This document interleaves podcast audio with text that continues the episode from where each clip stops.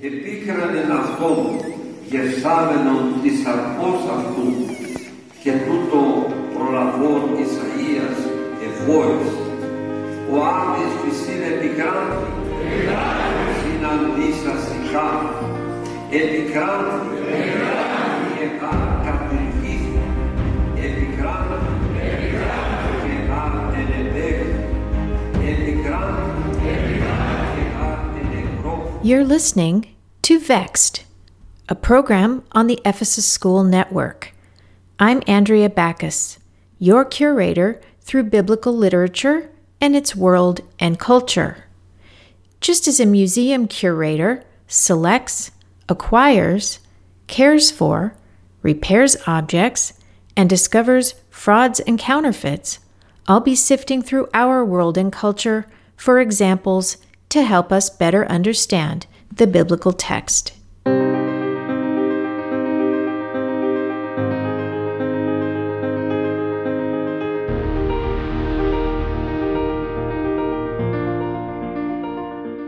The nativity scene is the emblem of the Christmas season. Most of us have seen them. They are a well known part of Western culture. We see the image on television, greeting cards, coffee mugs, candles, and Christmas ornaments. The nativity scene is as ubiquitous a Christian symbol as the cross, especially at Christmas time. But what exactly is a nativity scene? A nativity scene is a three dimensional depiction of the birth of Jesus. Originally, this depiction, which in English we call nativity scene, was called crib.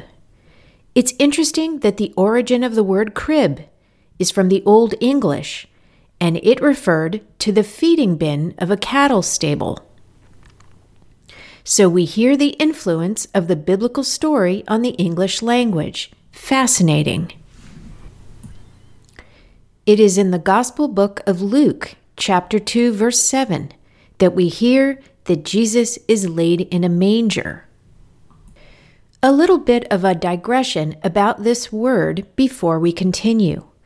The word in Greek for manger is phatni, which is from the word pateome, which means to eat. So Jesus is laid in the place where animals eat. In Luke chapter 13, verse 15, this word fatni is again used when Jesus is teaching in the synagogue and he is calling out the rulers for their hypocrisy. We hear him argue, saying to them, Does not each of you on the Sabbath untie his ox or his ass from the manger? Read, Fatni, and lead it away to water it? When you're trying to understand a text, find its other uses in the given text. It helps. I'm going into some detail here about the origin of the traditional word which was used for nativity scene for a reason. I want you to understand that the meaning of something is in the language, in the words. The imagery evoked by the words conveys a meaning. But images alone are not reliable, since it is the observer who is left to interpret that image. Let's talk about this matter. Using the example of the nativity scene, when we look upon a nativity scene, we are numbed out by the image. We gaze at the manger. How cute the baby Jesus looks lying there, but we don't make the connection to food. How would we from the image alone? Perhaps those who live and work on farms may readily make the connection from this image. They may know from seeing a manger what its purpose is a place which contains food for animals. But for most of us who do not know farms, farming, or farm life, we would not understand what a manger is.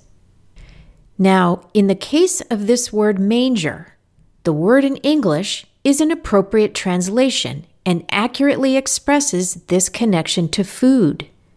Manger is from the French manger, which means to eat.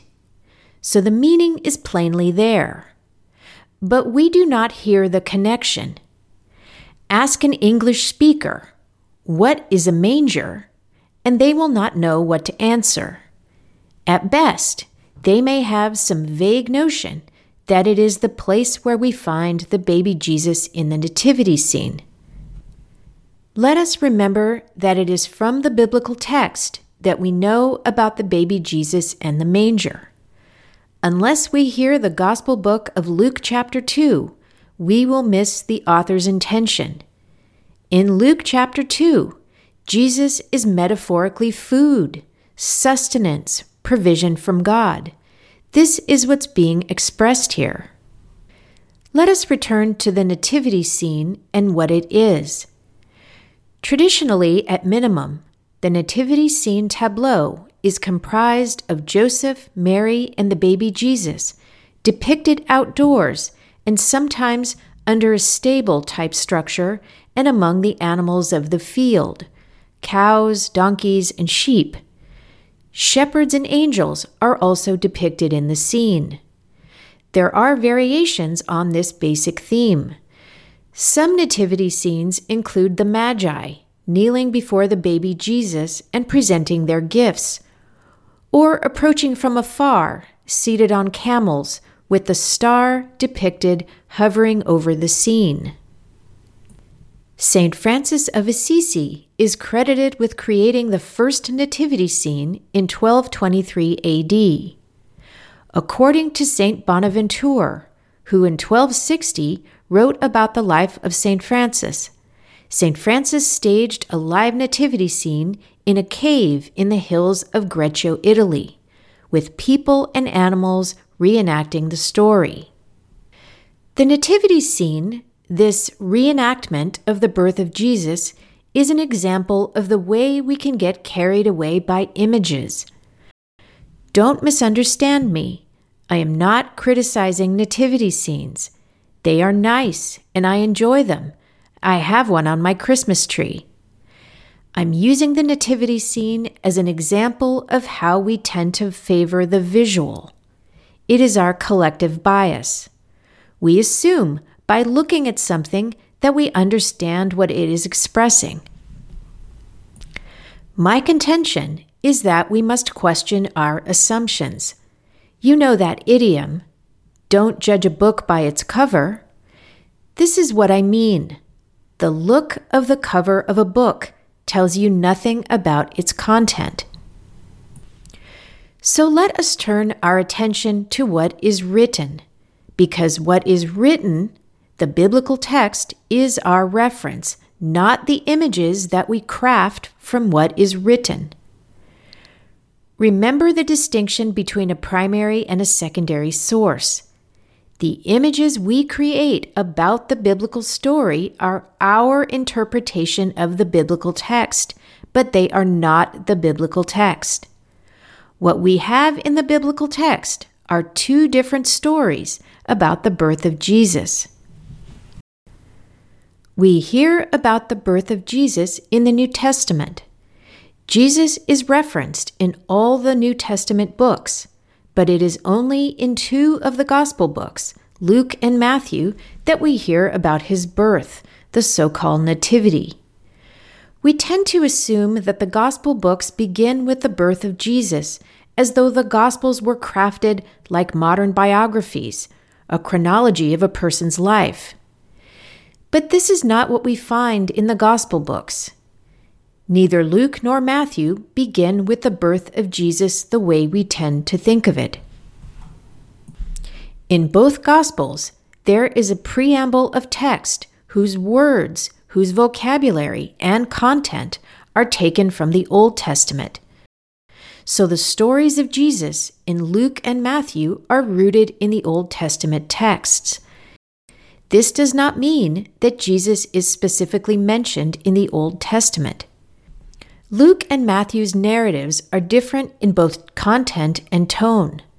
I had hoped today to take a close look at both Luke and Matthew's narratives in detail, but having begun the work, I realized that this is too ambitious and impractical for one episode. So instead, I will quickly offer some general remarks about Matthew's narrative, and then we will explore Luke's narrative in detail. Finally, I will swing back around to the topic of the nativity scene, the image of the scene that is our Christmas emblem. There is a depiction, a painting from the 15th century AD, that is unique among nativity scene depictions and worth discussing. We will conclude today's episode with the work of Francesco di Giorgio Martini called Adoration by the Shepherds. Coming back to the book of Matthew and its narrative about the birth of Jesus. As I have said, neither Luke nor Matthew begin their stories with the birth of Jesus. Matthew begins with the genealogy of Jesus Christ. We hear about the 14 generations from Abraham to David. Matthew's first words, Biblos Geneseos, are the same words we hear at the start of the book of Genesis, chapter 5. The writer means to connect his book, Matthew, with Genesis in the minds of the hearers. And in fact, in Matthew, there is no birth scene a la Luke, no shepherds, no manger. Matthew tells us, explains the occurrence of the birth in chapter 1, verses 18 through 25, but we have no nativity scene depicted here.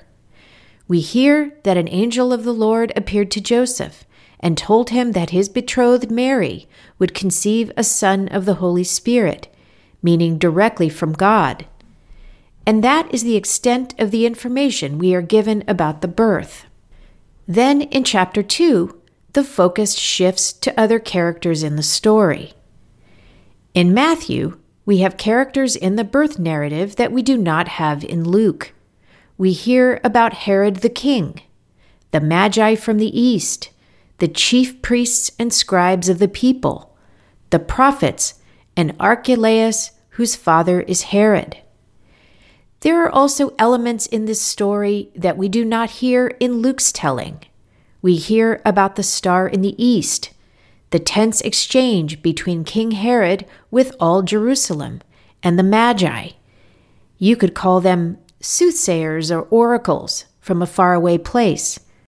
We hear about the fleeing to Egypt, the slaying of the young infant boys, and the return to Galilee to a city called Nazareth. Let us now turn to Luke and his birth narrative. After the dedication to Theophilus, Luke begins his story with the story of John, who we refer to as the Baptist, and his conception and birth. We hear about the priest Zachariah of the division of Abijah and his wife Elizabeth from the daughters of Aaron. Their story is patterned after the Abraham and Sarah story in the book of Genesis, chapter 17. A couple, both advanced in years, well past childbearing age, and the woman is said to be barren. Despite this circumstance, by God's decree, she bears a child. The child, then, is from God. Isaac is born to Sarah, as John is born to Elizabeth in the book of Luke. In Luke chapter 1, Jesus' birth is announced before the time. The angel Gabriel, the name Gabriel is the transliteration in Greek of the Hebrew, which means mighty God. The angel Gabriel is sent from God to Nazareth, which is in Galilee, to Mary to tell her that she will bear a son. It is not until Luke chapter 2 that we hear specifically about the birth of Jesus. Let's hear the story. Luke chapter 2, verses 1 to 20. And it came to pass in those days that a decree went out from Caesar Augustus that all the world should be registered.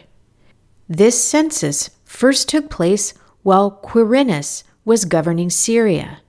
So all went to be registered, every one to his own city. Joseph also went up from Galilee, out of the city of Nazareth, into Judea to the city of David, which is called Bethlehem because he was of the house and lineage of David, to be registered with Mary, his betrothed wife, who was with child. So it was that while they were there, the days were completed for her to be delivered, and she brought forth her firstborn son, and wrapped him in swaddling clothes, and laid him in a manger, because there was no room for them in the inn.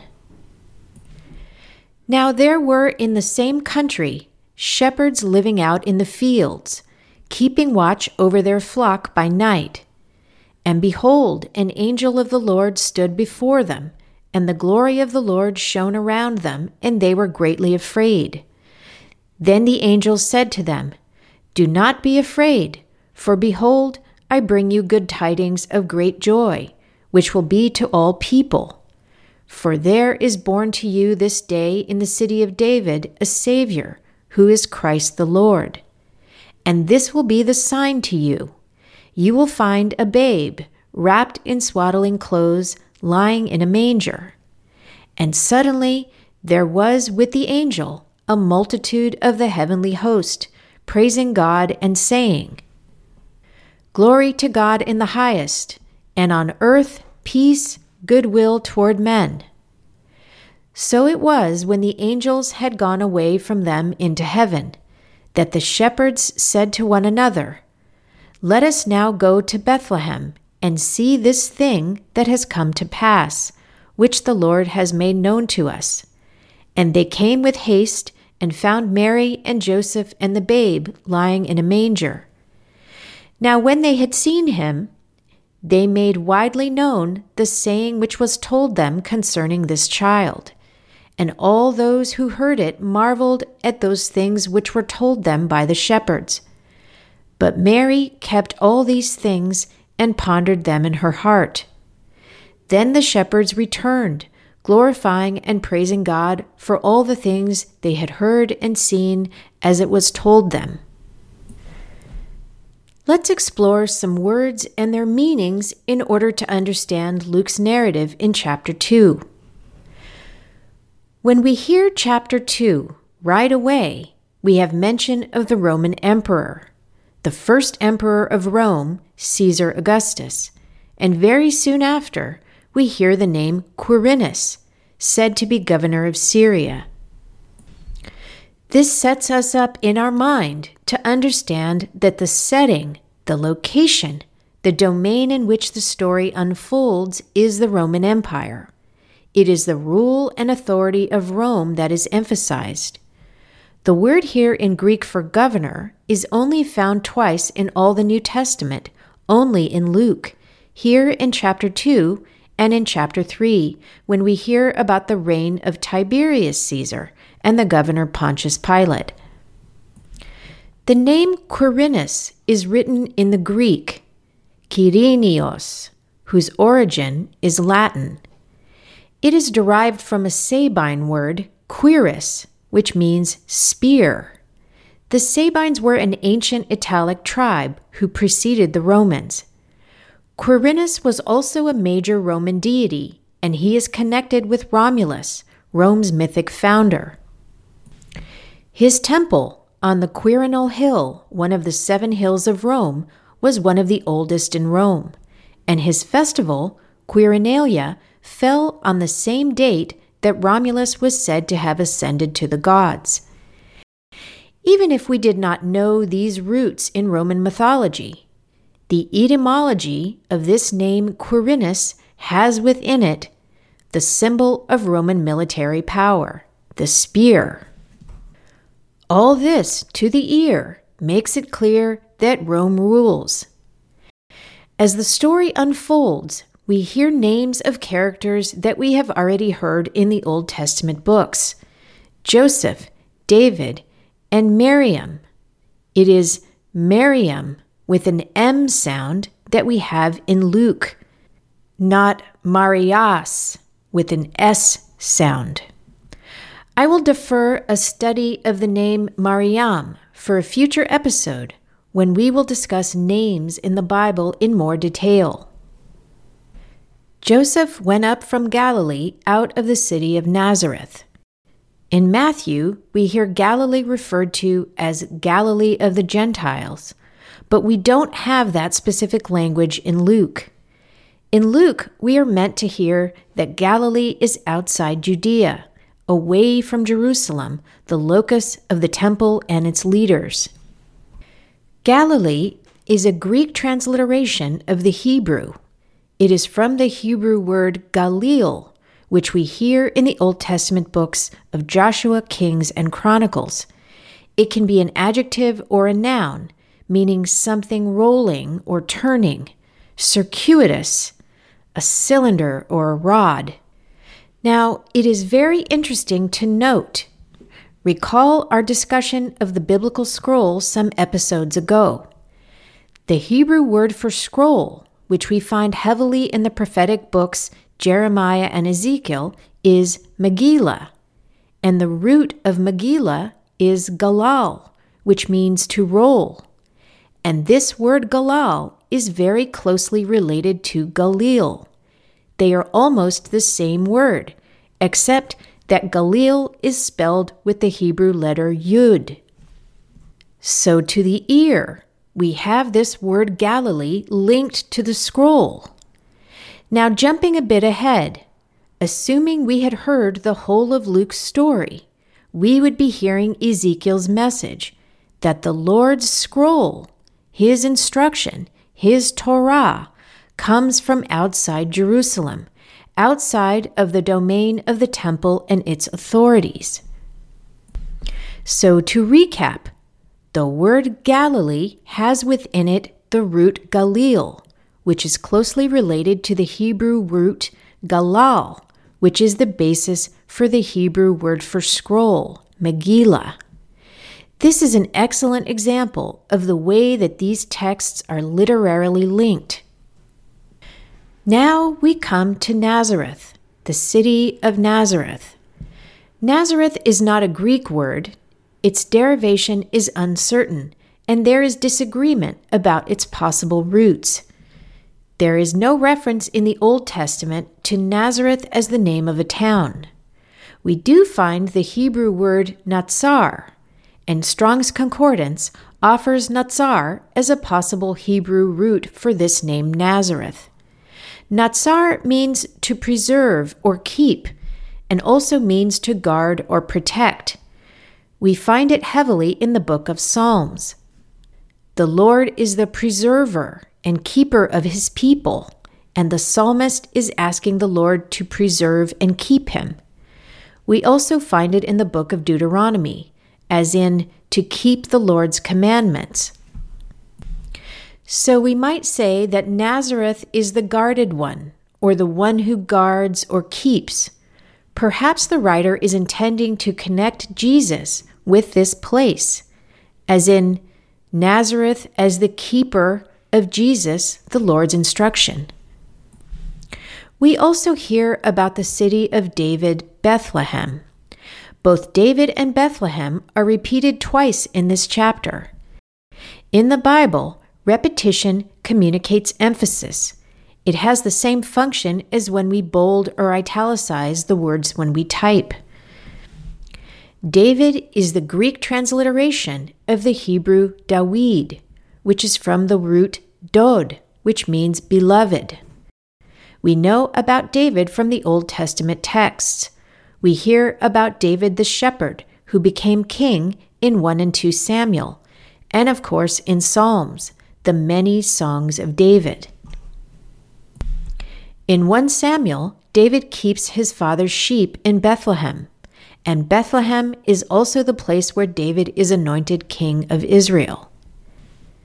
As we continue in Luke chapter 2, we hear that Joseph is of the house, a descendant of the house of David, and so he goes to Bethlehem, the city of his ancestors, to be counted, to be registered, in submission to the decree of the Roman emperor. And while there, Mary gives birth to her son. Bethlehem is another Greek transliteration from the Hebrew. Bethlehem is a compound word which means house of bread. We have bite, house, and lahem, bread. So we have another element in the story that communicates that in this house of bread, Jesus is born. Jesus, then, can be said to be metaphorically the bread, the sustenance provided by God. Bethlehem is the place of God's provision, and it happens to be the setting of shepherds.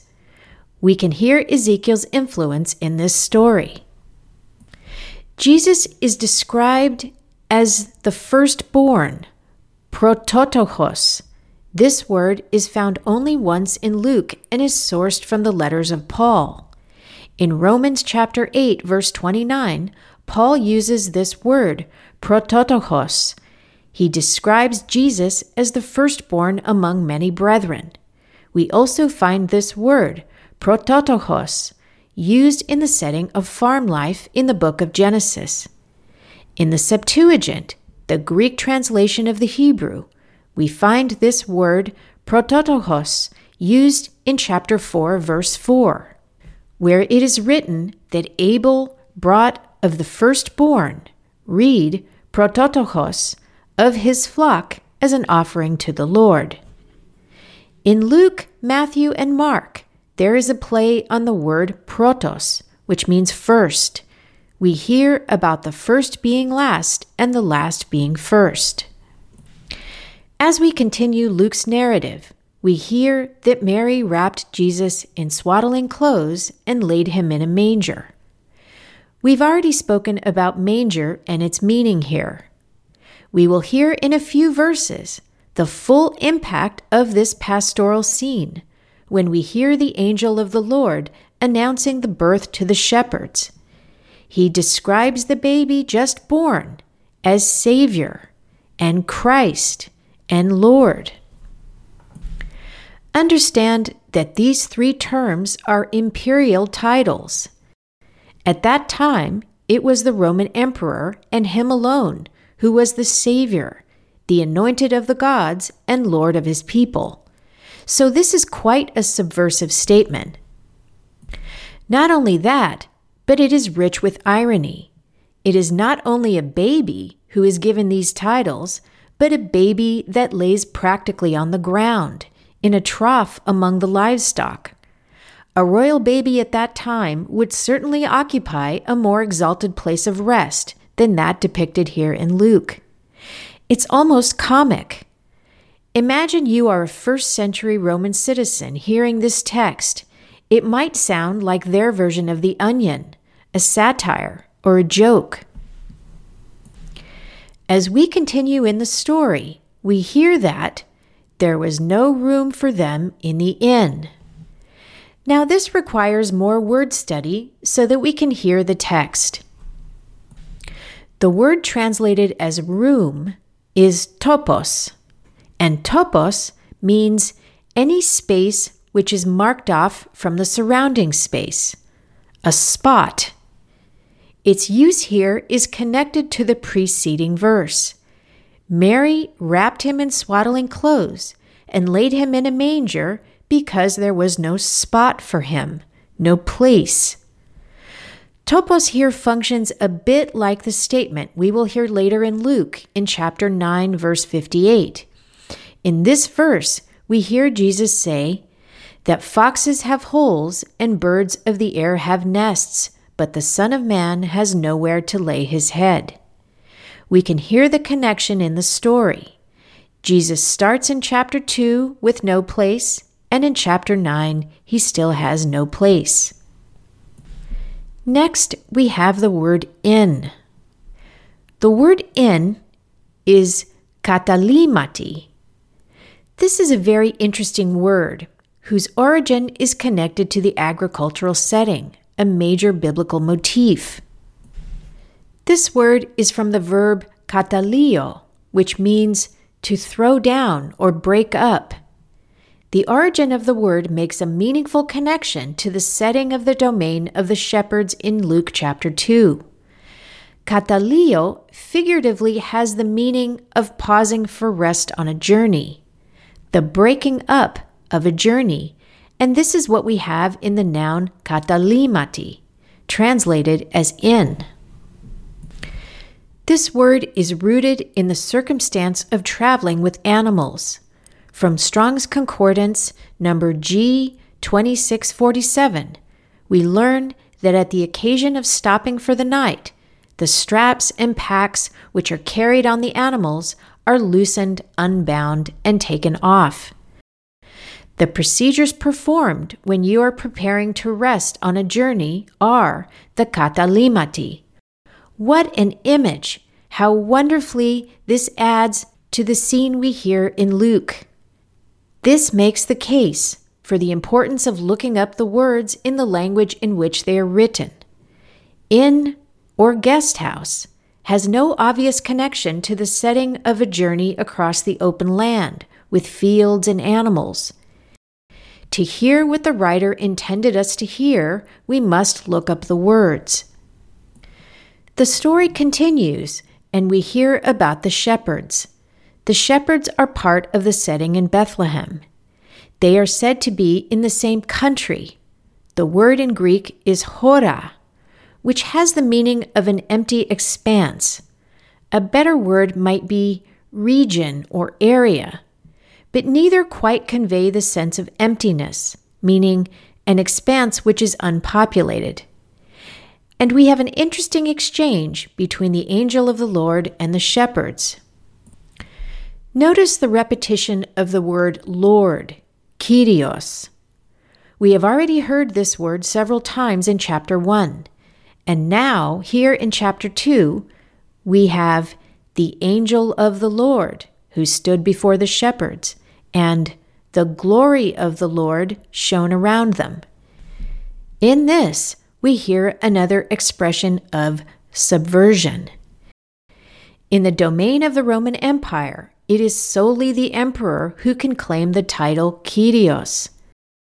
The student of the Bible, even a beginner, would know that the word Kyrios is used hundreds of times in the New Testament. But we find its highest incidences in Luke and Acts 107 and 113, respectively. Returning again to the scene, the angel announces the birth to the shepherds and refers to the baby Jesus as Brephos. This is an interesting and curious choice of words. The angel tells the shepherds that they will find a babe. Read Brephos, wrapped in swaddling clothes lying in a manger. Brephos, here translated as babe, is a noun which is neuter in gender. Its origin is uncertain. It means baby, but not just baby, a baby who is unborn, a fetus. This word brephos is used in Luke chapter 1, where it is written that Elizabeth's babe leapt in her womb on having heard Mary's salutation. Brephos is repeated four times in Luke and used only three other times in the New Testament. Why not the word for child, technon, that we heard in Luke chapter 1 about Elizabeth and Zachariah? They had no child because Elizabeth was barren. Or pedion, little child, which we will soon hear used later in Luke. Curious, what might the writer be intending by using this brephos? here in this particular text. As we continue, we are approaching the closing scene of the chapter. The angels have spoken and are now gone away into heaven. It is the description of the shepherds that I want to highlight since it fits so well with my conviction that I expressed at the beginning of the episode, which is that an image is not enough.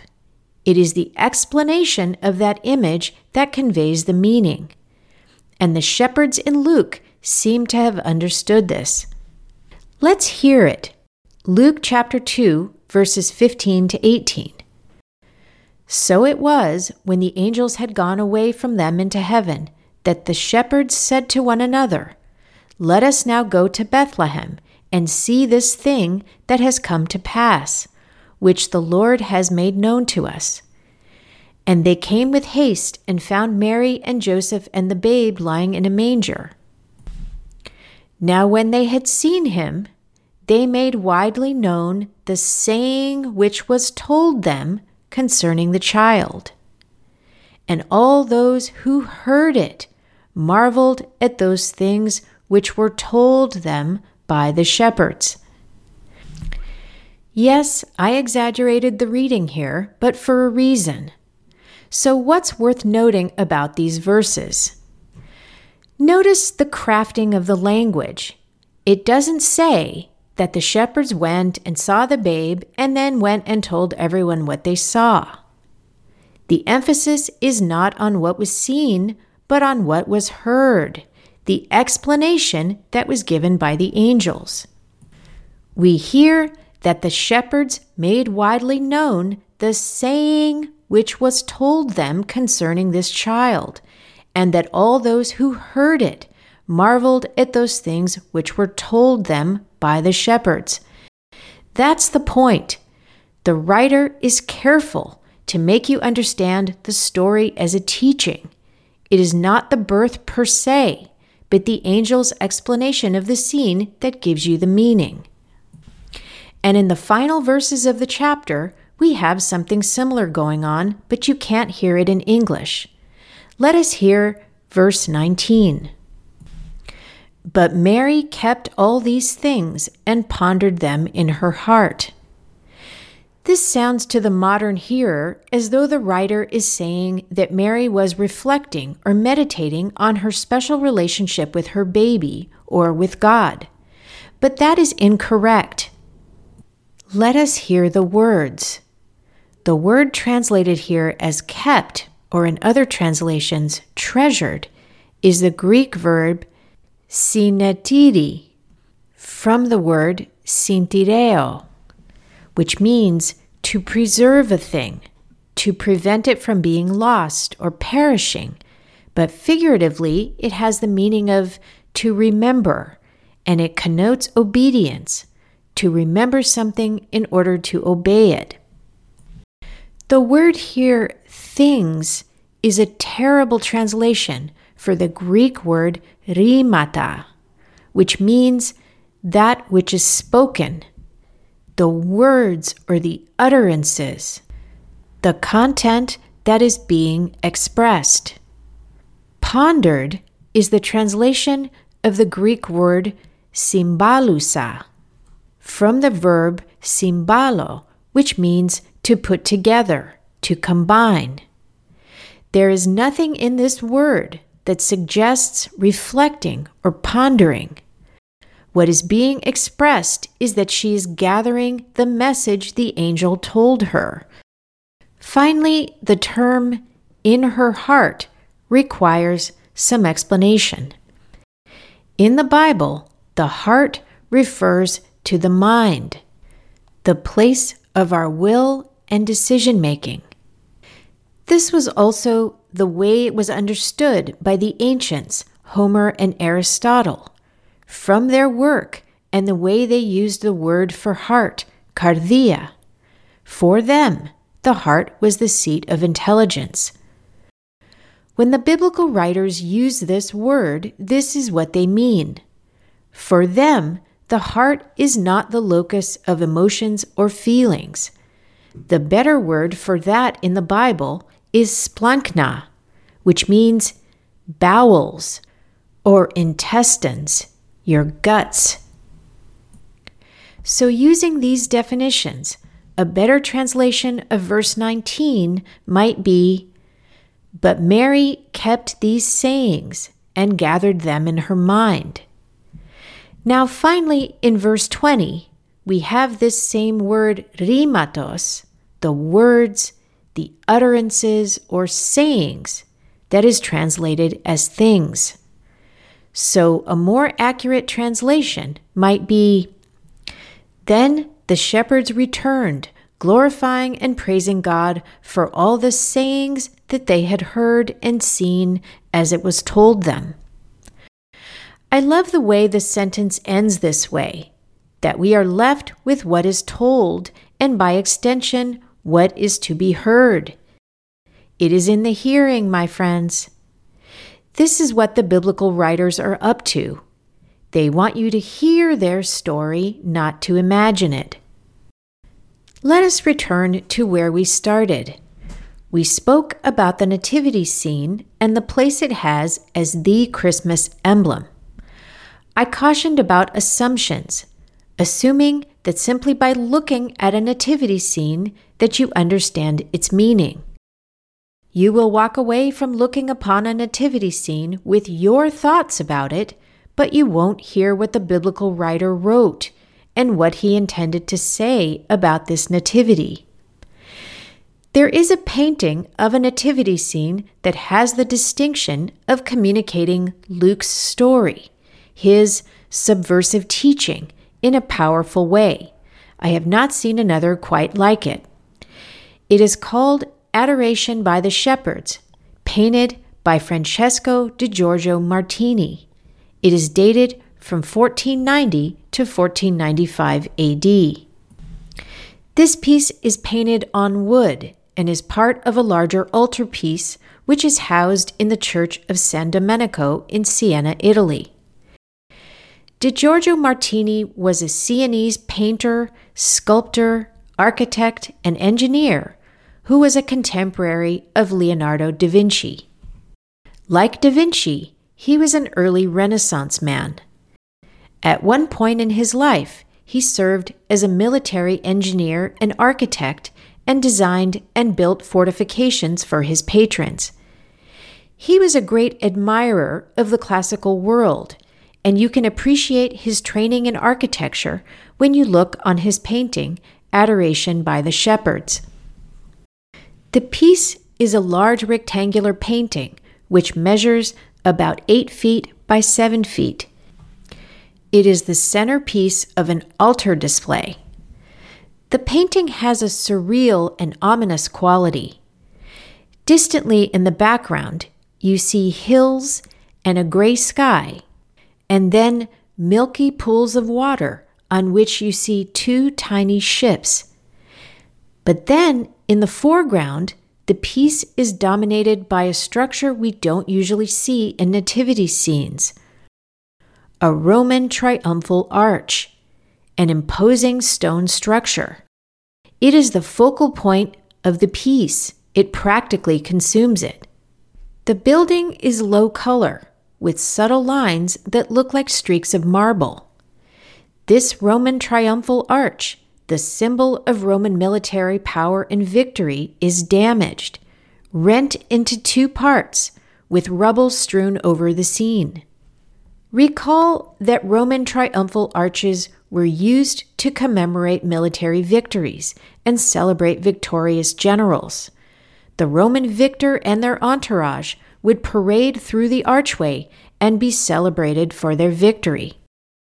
In the painting, the area under the arch, where the Roman army would march, is occupied instead by two animals of the field, an ox and a sheep and they are depicted rooting around the stone rubble.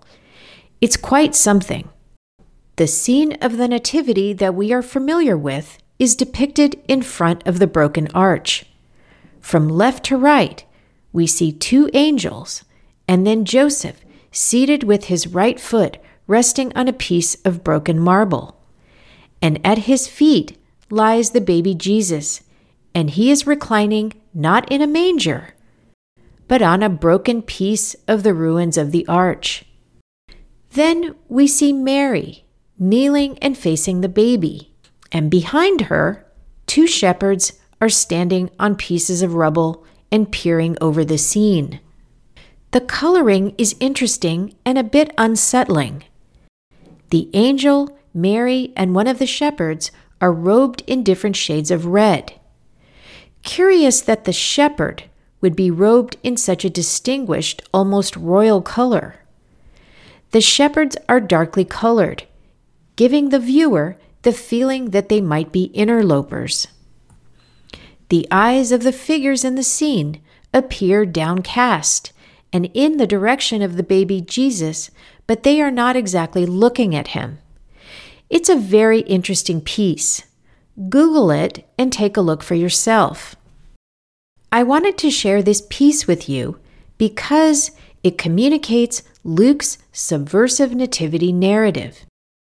In Luke, Roman power and authority are usurped by this baby who rests in a manger.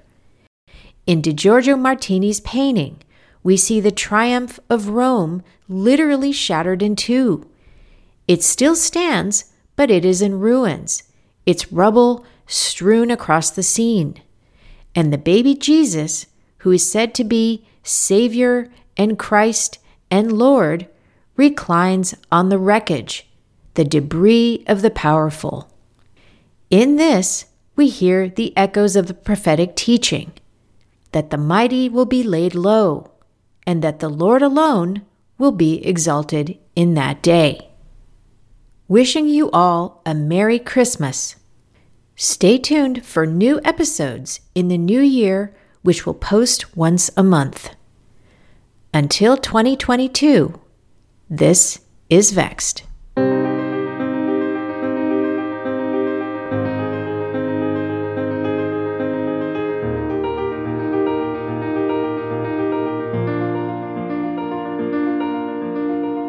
Vexed is a production of the Ephesus School Network.